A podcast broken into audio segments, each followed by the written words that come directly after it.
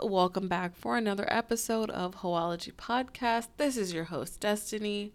Today's Hoology lesson is going to be all about that forbidden fruit, we can call it. We're going to start with our tweet of the week, of course, and get into our episode.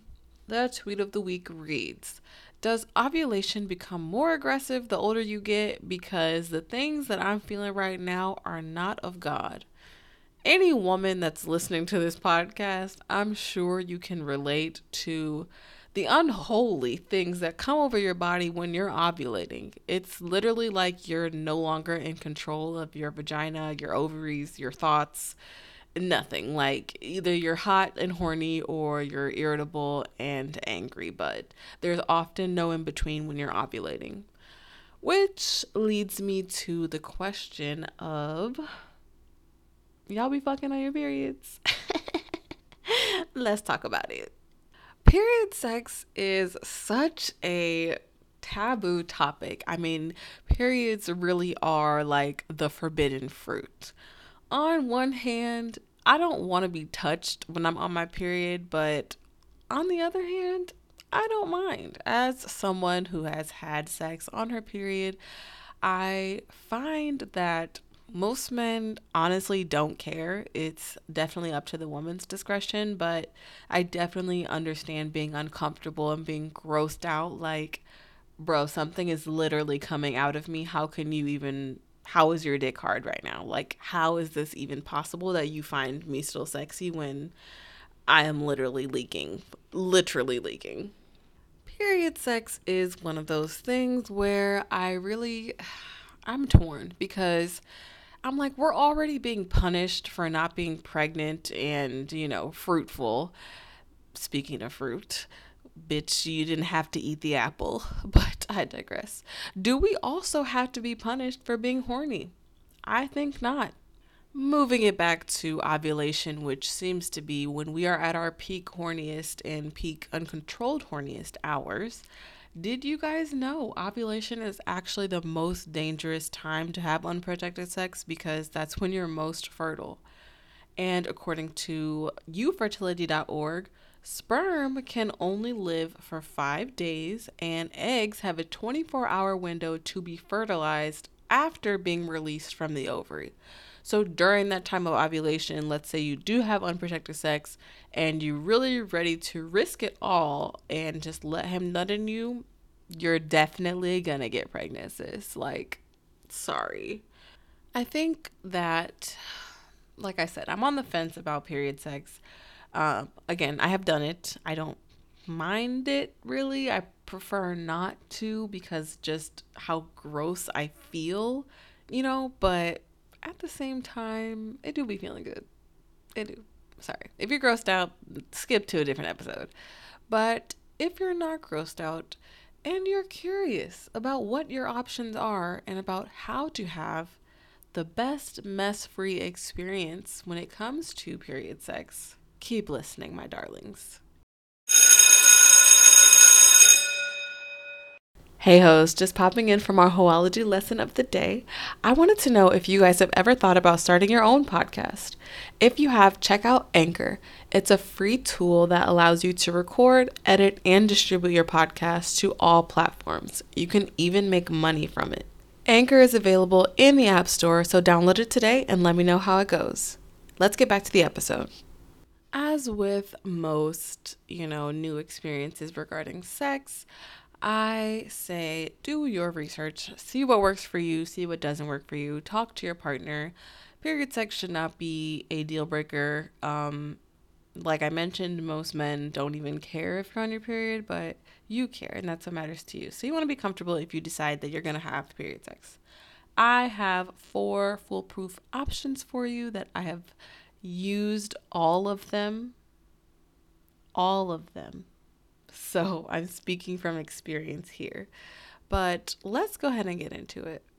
99.9% of people that engage in period sex, even people that don't have period sex, we all know about the towel. You get like a designated towel that you can use, and I would definitely say to make sure it is a reddish or dark color. You don't want a white towel when you're menstruating because, yeah. Of course, towels range from like $5 to $7, but I would recommend once you select the towel that you're going to use, that you keep that towel separated from, you know, the rest of the towels that might be in your linen closet. Maybe keep it at the top of your closet. Or you can put it in that special secret freak nasty chest that you have under your bed. Let's say you want to upgrade from a towel. There are waterproof blankets. My boyfriend and I actually invested in one. Well, he invested in one for me because I learned how to squirt recently and it has been nonstop. And that helps with the constant washing and drying of sheets and things. So I would definitely suggest a waterproof blanket. They are machine washable. I feel like a dumbass because I was like, well, if it's waterproof, how are you going to wash it? Girl. So they are definitely machine washable, and they're actually like $40 on Amazon. You can also get them in Walmart and or wherever you shop. I actually follow this guy on TikTok who has a waterproof blanket. He's got mirrors on his ceilings, like a whole female like just cleansing station in his bathroom, like super cool. So if you're a guy, definitely get that waterproof blanket, if not for period sex, for the sake of squirting. Our third resource is going to be free 99 because it's your shower. When you get in the shower, I don't know what kind of voodoo magic our bodies decide to do, but I tend to stop bleeding. And I don't even just mean like dripping blood. I mean like I've had shower sex on my period and there's been no blood on his dick at all. But take that with a grain of salt. I know everybody's body is different. What works for me may not work for you at all, but the best part about shower sex is, first of all, the mess is cleaning itself up in the water and you can immediately shower right then and there afterwards and you're clean. So I definitely recommend the shower for a mess-free period sex experience. My final resource / tip is going to be a little unorthodox, let's say. I learned this trick from an escort. I really wanted to have period sex without the mess and without all these other things that could potentially, you know, just be a lot of work. Which is ironic considering what I'm about to tell you guys. And I cannot believe that I'm going to admit this, but I know I'm not the only person in the world that has done it, so I feel a lot better. The fourth tip is a sea sponge. I don't mean a makeup sponge. I don't mean like the sponge that you clean your dishes with. I mean a 100% natural sea sponge. They look a little bit different. I will post a picture on the Hoology Instagram page and you'll know. Personally, I get my sea sponges at Bed Bath & Beyond. They are like $17, but on Amazon they're $12. They are expensive, but they're big and you really can cut them in half and use it like that. So how the sea sponge works is you boil it, cut it to like I said, in half, and you basically insert it like a tampon. It's very soft, very like absorbent and squishy. You can leave them in, and I'm not a doctor, so I'm not telling you to do this, but I'm telling you what I have done several times. Never gotten an infection. I've never had any reactions or any issues like getting it back out. Anyway, insert it like a tampon, leave it there. You don't bleed when you're having sex. There's no blood. Like, even if his dick is pushing up against the sponge, nothing is like leaking out.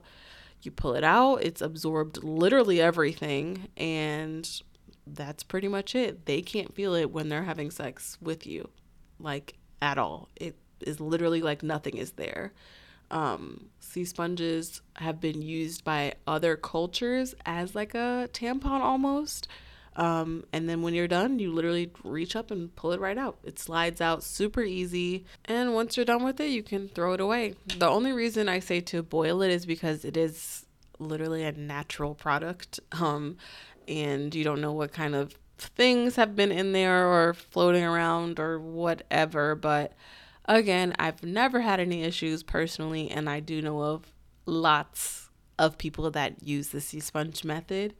The only issue I would say is some people are like, oh, I don't have a C-sponge. I'm just going to use a makeup sponge. Totally different type of sponge. Do not do that. Those usually have a ton of chemicals and are artificially made, obviously, versus sea sponges are found actually in the ocean. So do with that information what you will, but I will say that for all of my sexually frustrated mamacitas or papacitos, whatever, I think that if you're interested in having period sex, there are options out there for you to have mess-free, safe period sex, and I'm happy that I could be a source and provide that information for you.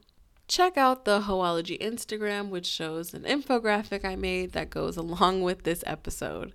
As always, happy hoeing!